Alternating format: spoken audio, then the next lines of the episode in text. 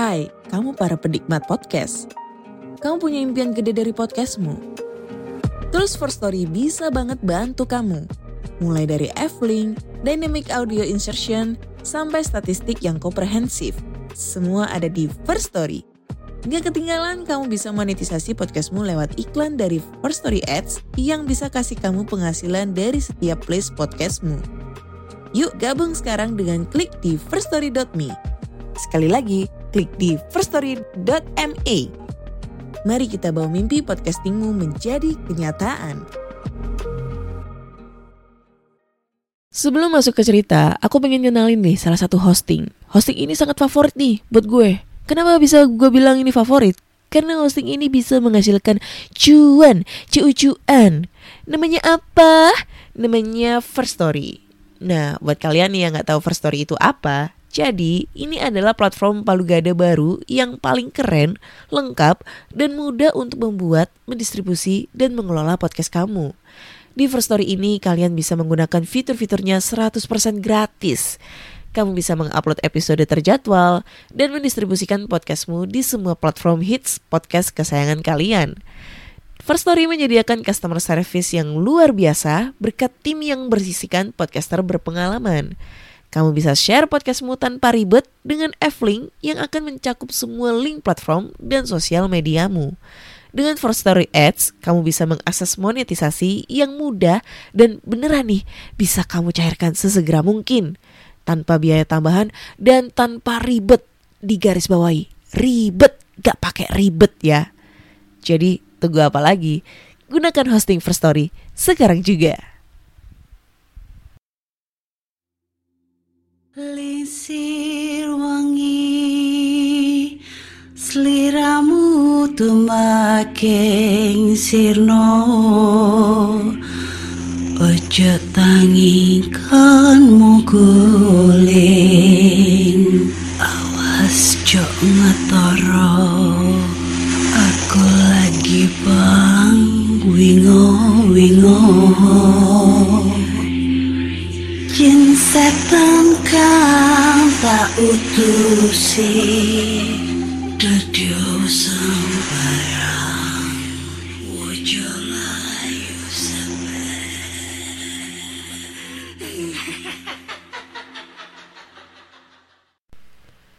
Hai Re, ya apa kabar?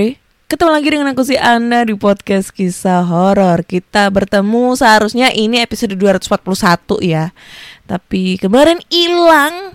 Jadi balik lagi lah ke episode 240 Dan di episode kali ini aku akan bacakan cerita horor ataupun email berhantu Yang sudah dikirimkan teman-teman melalui podcast kisah horor at gmail.com Atau di Instagram podcast kisah horor serta Google Form yang linknya tersedia di bio Instagram podcast kisah horor Kenapa episode 240 hilang? Gak tahu kenapa Karena aku sekarang udah pindah hosting Karena yang hosting lama itu ah, anjay banget lah kayak gitu. Jadinya aku harus ngulang lagi.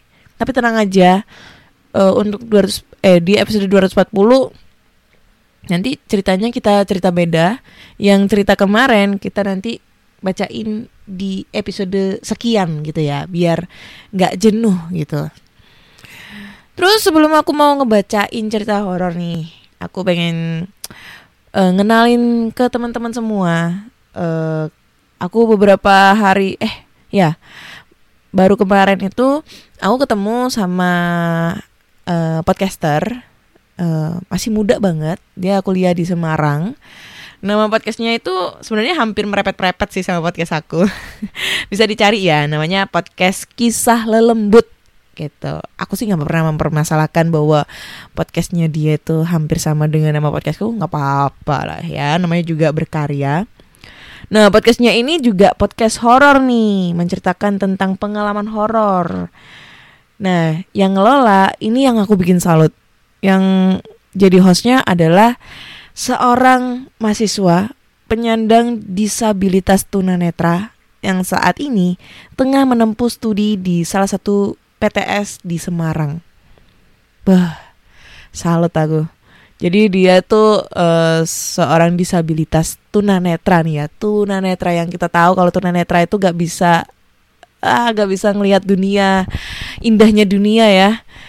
Tapi dia tuh masih semangat untuk bikin eh, konten, berkarya, semangat untuk di dunia pendidikan, eh semangat untuk membanggain orang tuanya juga. Jadi buat teman-teman nih, kalau kalian eh, suka banget dengan horor-horor juga, kalian bisa bisa langsung aja mampir ke podcastnya dia, podcastnya Mas Ainul, namanya podcast kisah lelembut. Jangan lupa didengerin nih, kalau kalian punya cerita horor, jangan lupa juga kirim-kirim cerita ya. Ih, suatu saat aku pengen ketemu nih sama Mas Ainul, ya. Langsung pokoknya mampir, jangan lupa di subscribe juga di Noise atau di follow di di Spotify. Gitu guys. Jadi langsung aja kita bacain cerita horor ya. Karena episode kali ini aku nggak mau pakai backsound Karena yang kemarin gue diprotes banyak orang Backsoundnya kegedean. Ya maklum udah nggak ada editor lagi Jadi ngedit sendiri. Ngeditnya ala kadarnya gitu. Dan ini ternyata udah banyak yang masuk Cerita masuk di DM Bulan April lagi 2022 Belum aku baca coy. Ceritanya Jadi langsung aja kita bacain. Cerita pertama ini datang dari Yoga. Judulnya adalah eh apa ini? Diganggu arwah Om yang penasaran. Dia ngirimnya tanggal 14 April 2022. Udah setahun yang lalu ya. Oke. Eh mana nih? Perkenalkan, nama saya Yoga Andika. Saya berasal dari Sumatera Utara, lebih tepatnya di suatu kota yang bernama Rantau Prapat. Jadi kejadian mistis ini saya alami belum lama saya alami dan lebih tem lebih tepatnya setelah hari raya tahun lalu. Jadi ceritanya begini. Setelah tiga minggu eh, hari raya Idul Fitri, nenek saya masuk rumah sakit dan diharuskan rawat inap. Jadi saya dan sepupu saya yang menjaga nenek di rumah sakit. Cerita horornya justru bukan saat saya menjaga nenek saya di rumah sakit, tetapi justru saya alami di rumah saya. Jadi nenek saya ini memiliki tiga orang anak. Anak pertama laki-laki dan anak kedua, ketiga itu perempuan. Jadi, pada saat nenek saya dirawat di rumah sakit, sudah lima hari anak pertama yang laki-laki ini belum datang menjenguk. Padahal, rumahnya yang paling dekat dan sedangkan yang menjaga nenek saya anak ketiga perempuan.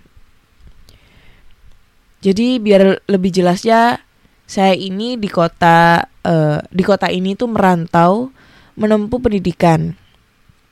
Jadi saya menumpang di rumah nenek. Nenek dijaga sama ibu yang anak ketiga. Sedangkan ibu saya tinggal di salah satu kota yang ada di Riau.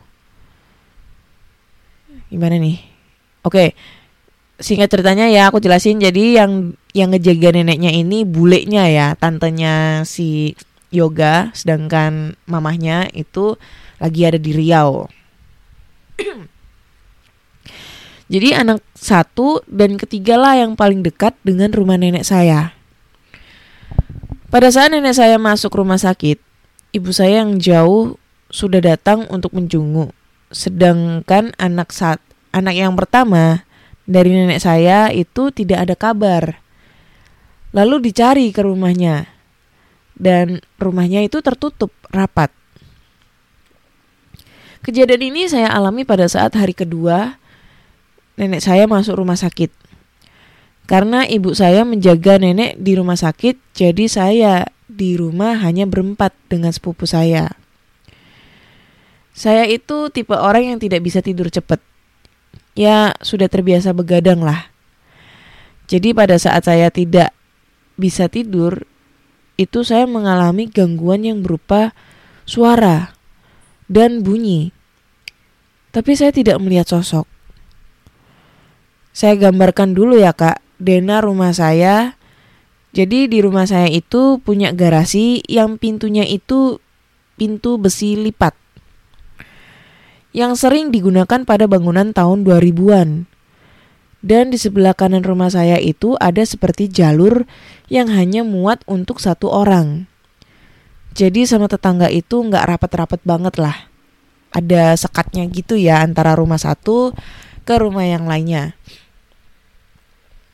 Kejadiannya sekitar jam 12 sampai jam 3 pagi. Kamar saya itu ada di lantai ru lantai 2 rumah. Jadi pada jam 12 seperti ada yang mau membuka garasi dengan paksa. Kakak tahu lah ya, pintu besi yang mau dibuka paksa pasti berisik banget. Aku langsung turun ke bawah dan menyalakan lampu dan membuka pintu. Saya tidak melihat siapa-siapa. Lalu saya seperti mendengar ada orang yang memaksa membuka pintu belakang rumah. Saya melihat dengan jelas pegangan pintu itu seperti ada yang menekan dari luar.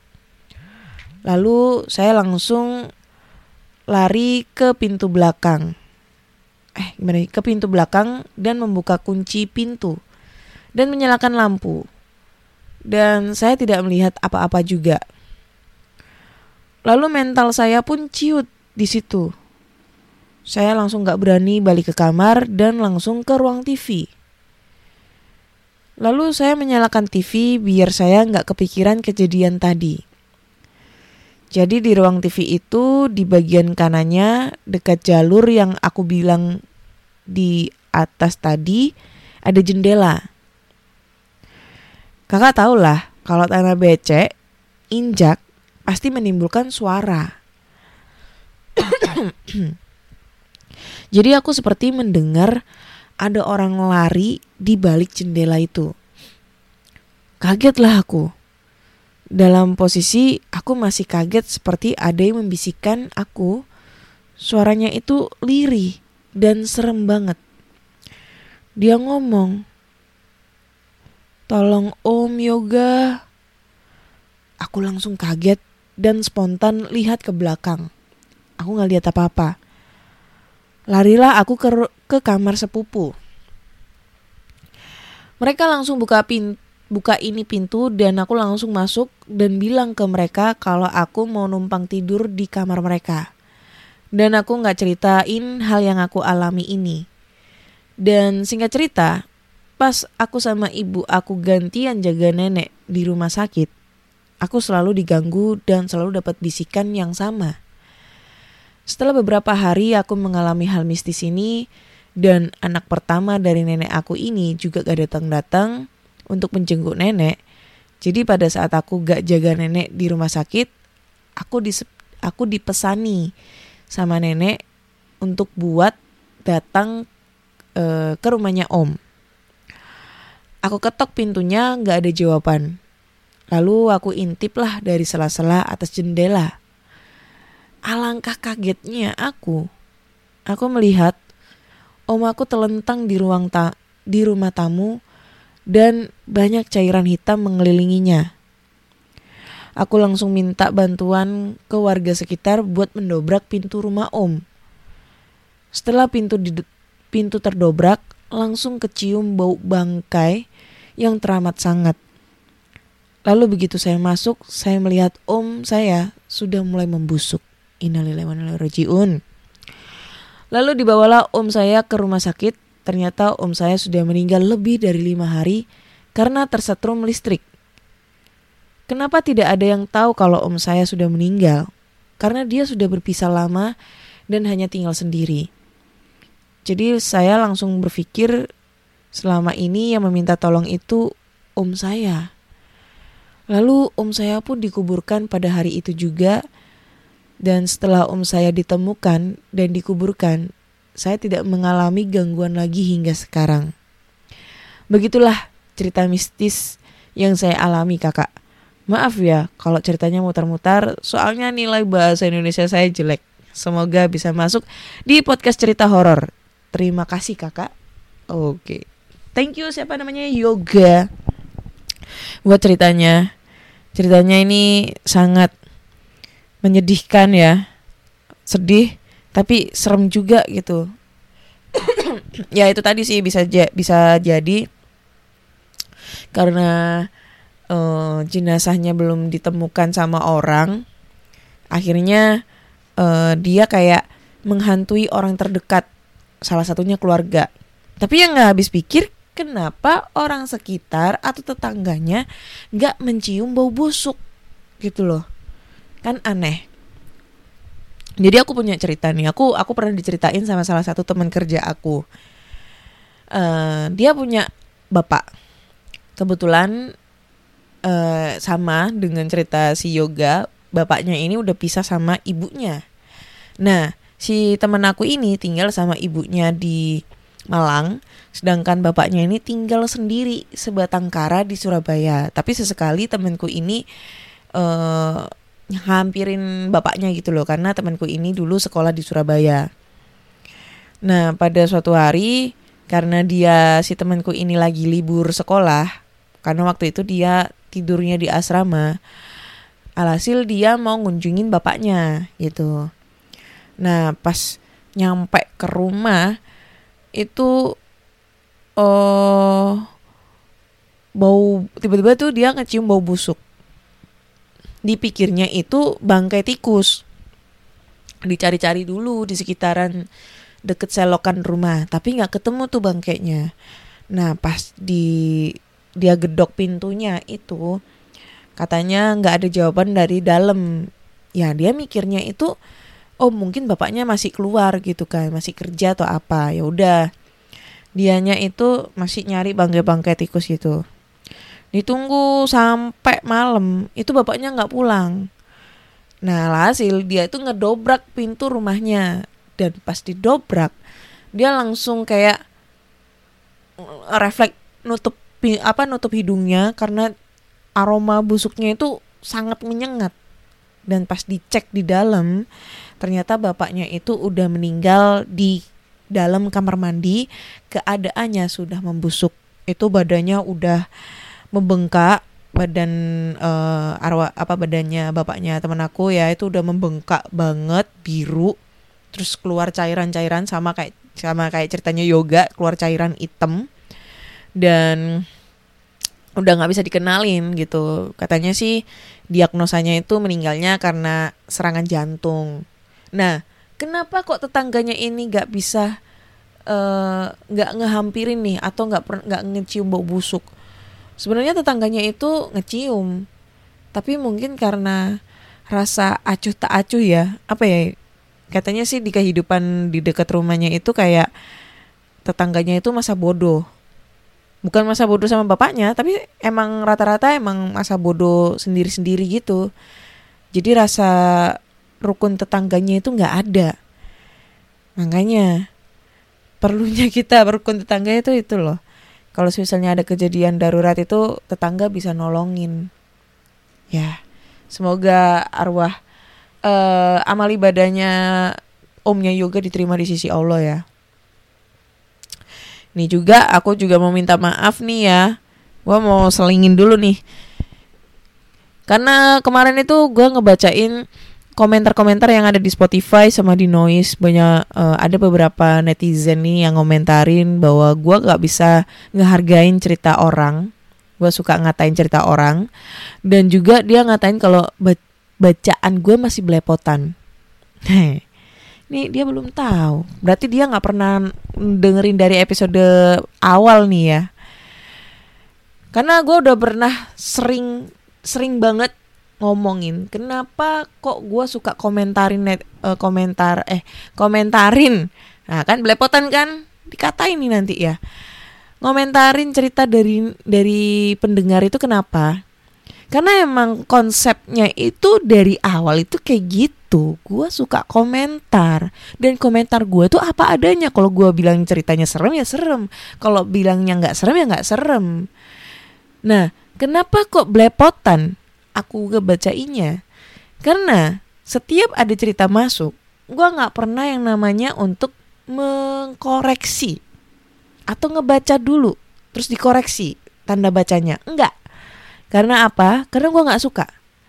Gue suka apa adanya. Gue suka kalau cerita udah masuk, ya udah gue bacain pas waktu rekaman. Kenapa kayak gitu ya biar horornya kerasa, dapet. Kalau gue bilang serem, ih serem anjir.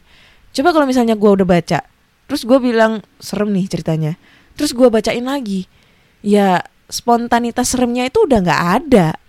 Kayak chemistry-nya tuh udah nggak ada.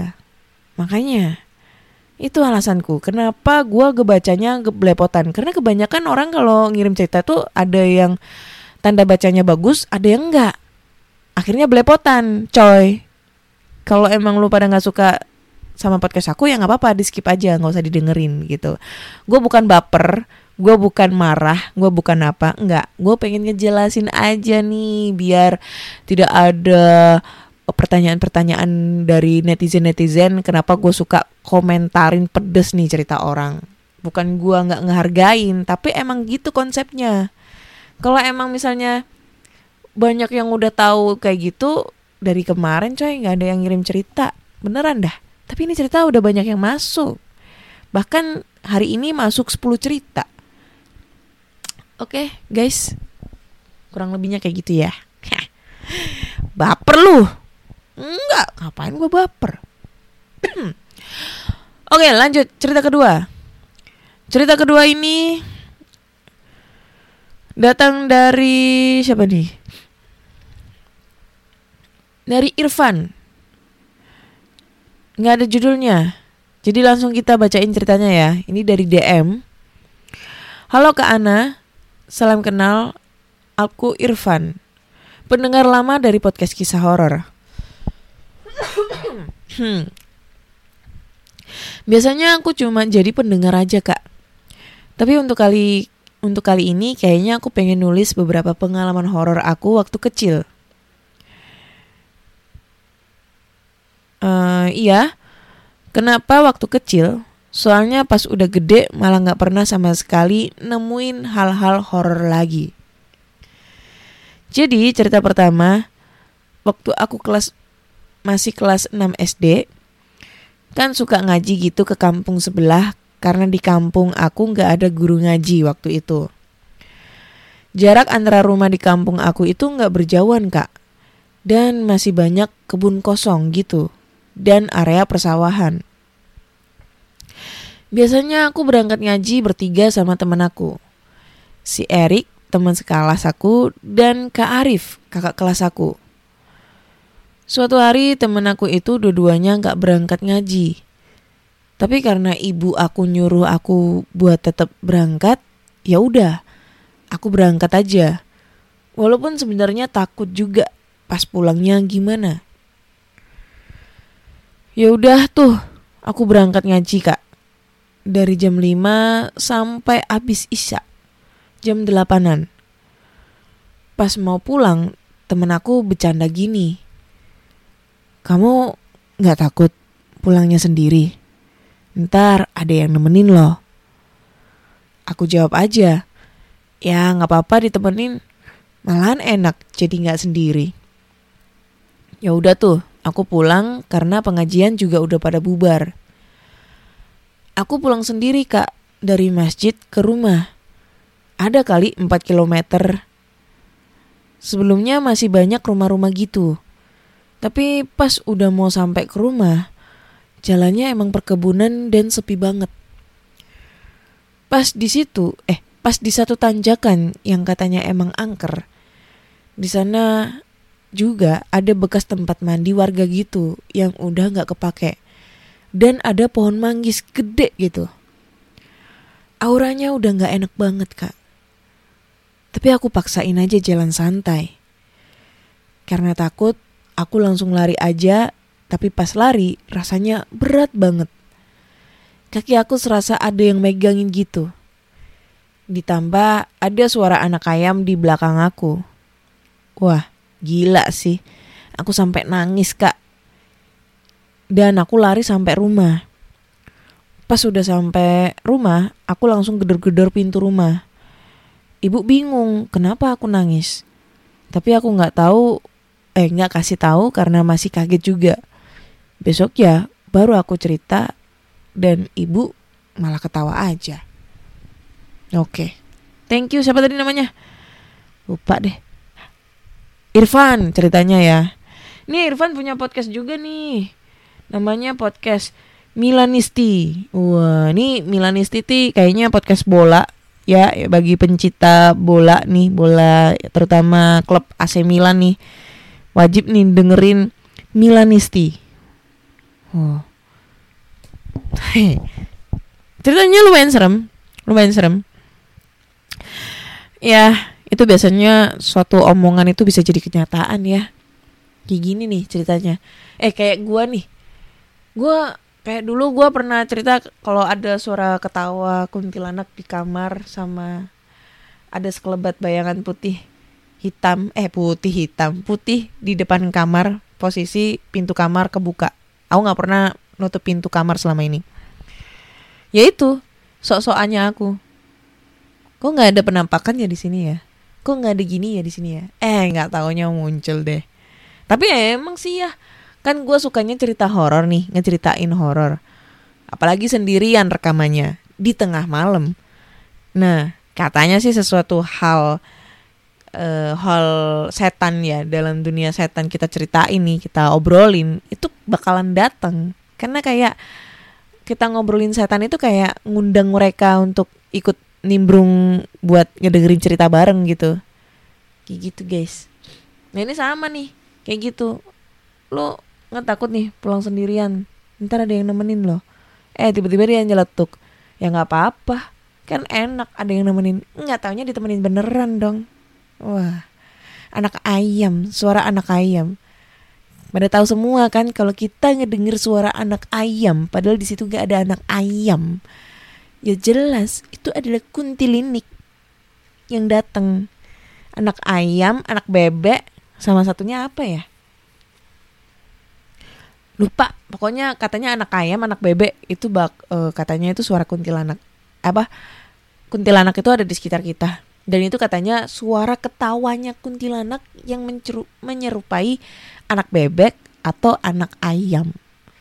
Jadi nih buat teman-teman semua kalau kalian pas posisi malam hari entah itu di rumah entah itu di kebun entah itu di jalan ngelewatin sawah-sawah gelap dan tiba-tiba kalian ngedengar suara anak ayam atau anak bebek hati-hati deh.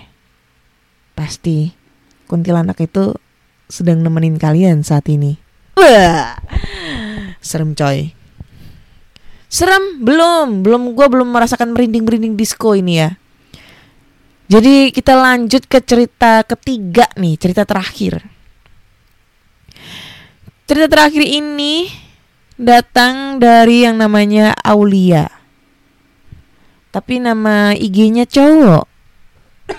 Aneh. Oke. Halo kak. Namaku Aulia. Aku ingin berbagi sedikit berbagi sedikit cerita horor semasa di sekolah kejadian ini terjadi saat aku kelas 1 SMP pada saat aku kelas 1 SMP aku tuh malas ke sekolah aku selalu kena marah atau ditegur oleh guru-guruku pada suatu hari atau hari Selasa itu adalah hari jadwal piketku untuk ngebersihin kelas. Aku datangnya masih pagi banget. Dan di situ yang ada cuman aku dan pembersih sekolah aku.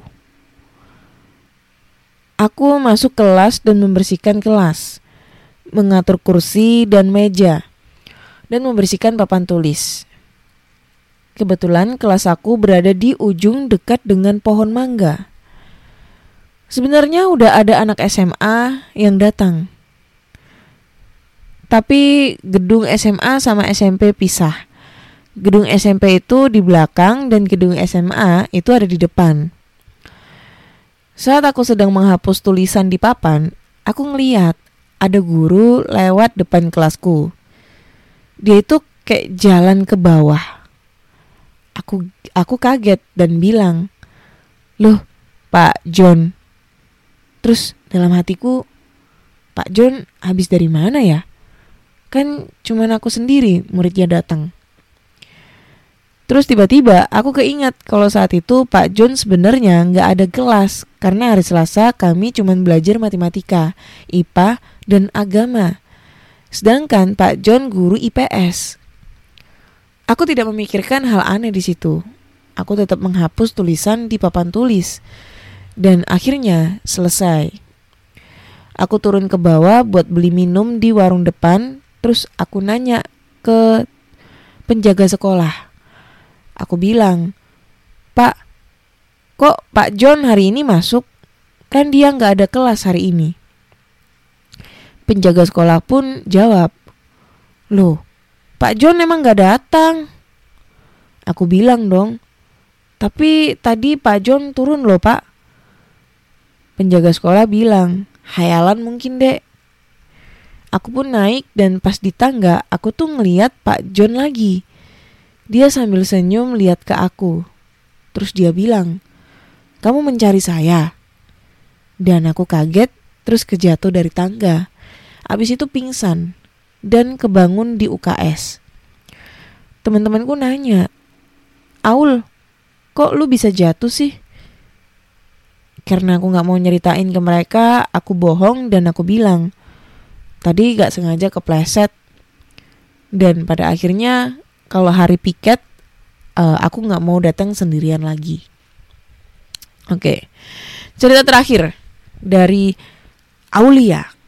Ini bisa dibilang judulnya adalah uh, melihat sosok guru. Hayalan. Ya itu ya. Kayaknya lu halu deh Aul. Ya sekarang kan gini ya. Lu kan sekolah di SMP SMP itu kan pasti banyak kelasnya. Ada kelas 1, 2, dan 3 kelas satu kelas maksudnya ya sat, apa ya, kelas 1 biasanya itu ada beberapa kelas. Ada kelas A sampai kelas I. Ya biasanya kayak gitu. Gue kelas di SMP dulu kelas 1 tuh kelas 1 2 3 itu ada kelas A sampai kelas I. Jadi kelas 1 ada 9 kelas kelas 2 ada 9 kelas kelas 3 ada 9 kelas. Totalnya ada 27 kelas. Nah kan satu kelas misalnya nih Aul kelas 1A kan ada kelas B, C, D, E sampai I dan kelas 2 3 itu pasti kan ada pelajarannya sejarah. IPS ya kan? Kan nggak mungkin kelas di kelas lu doang yang ada pelajaran IPS gitu loh. Jadi ya kemungkinan itu emang Pak bukan bukan setan. Terus mungkin si tukang tukang penjaga sekolahnya itu mungkin dia nggak ngelihat kali Pak John dateng. Makanya mungkin hayalan deh gitu. Karena dia emang nggak ngeliat. Sebenarnya Pak John udah dateng. Ya kali aja Pak John itu nginep di sekolah atau kayak gimana kan kita nggak tahu ya. Apalagi kan jam jam 6 itu kan siswa harus diwajibkan datang ke sekolah ya siapa tahu karena Pak John ini ada masih banyak kerjaan atau mungkin dia menjadi guru yang tauladan dia datangnya pagi-pagi coy. Itu. Ya mungkin itu Pak John sebenarnya ya bukan setan. Ya karena pelajaran IPS itu nggak hanya satu hari toh pasti setiap hari itu ada dan itu pasti di beda-beda kelas gitu loh guys. Ya Aul ya lu halu silakan netizen berkomentar. Gue suka tuh ya ngelihat komentar-komentar para netizen yang sangat sangat sangat tidak terima kalau gue komentarin cerita orang. Ya kalau misalnya nggak mau dikomentarin ya ya udah nggak usah dengerin podcast kisah horor nggak usah kirim cerita ke podcast kisah horor. Ada podcast horor lainnya tuh yang lebih bagus tuh ada podcast malam. Eh, ya ada podcast senior podcast itu podcast itu itu itu ya. Gitu guys. Oke menurut kalian nih dari cerita satu dua tiga paling serem itu cerita yang mana? Kalau gue sih cerita pertama ya, itu sebenarnya bukan serem tapi kayak sedih banget.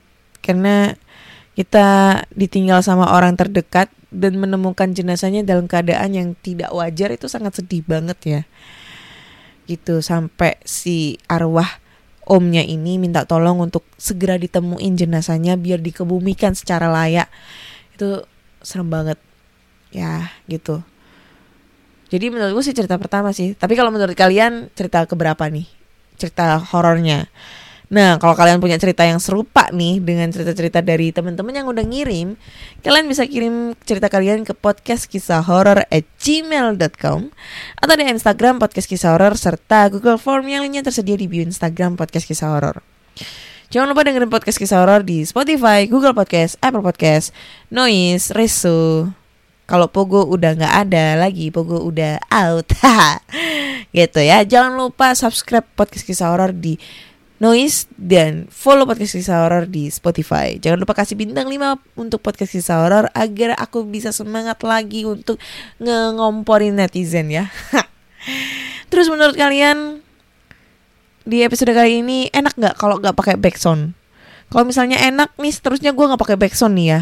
Tapi kalau nggak enak ya, gue bakal belajar lagi untuk ngedit podcast ya. Kemarin ada yang ngomen nih di noise itu. Eh, ad- ada metode yang paling bagus yaitu pengeditan. Nah, salahnya dia. Dia dia ngedengerin dan komen di episode pertama. Ya tahu sendiri kan, episode pertama itu acak kadul, nggak jelas. Dan gue masih otodidak nih. Baru episode 100 sampai 239 gue punya editor dan sekarang gue gak punya editor lagi karena emang gue eh, karena emang PNE udah nggak ada. Jadi gue nggak di bawah naungan network lagi gitu. Bukan bukan bukan karena gue ini ya dipecat ya enggak. Emang semuanya aja semua podcaster di bawah naungan itu udah nggak ada gitu. Gitu guys. Jadi gue nggak punya editor sekarang. Kalau mau nyewa editor gue masih belum mampu. Belum mampu ya untuk bayar editor. Oke Terima kasih sudah mendengarkan podcast kisah horor untuk sampai detik ini di tahun 2023. Tiga tahun podcast kisah horor mengudara untuk menemani kalian semua. Jangan bosan-bosan ngedengerin podcast kisah horor dan sampai jumpa.